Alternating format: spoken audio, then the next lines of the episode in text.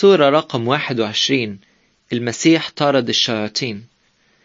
يسوع المسيح عاش في إسرائيل بعد جدعون وشمشون بمدة طويلة.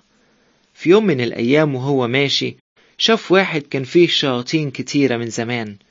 لما الشخص ده شاف يسوع وقع على رجليه وصرخ بصوت عظيم أنا بيني وبينك إيه يا يسوع يا ابن الله العلي؟ الشياطين كانت عارفة إن يسوع هو ابن الله. يسوع عمل إيه؟ أمر الشياطين علشان تسيب الراجل.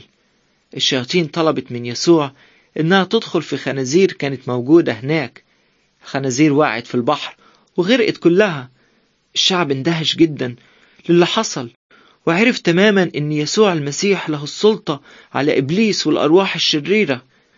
كمان لدرجة إن الشياطين والأرواح الشريرة كانت بتطيع يسوع.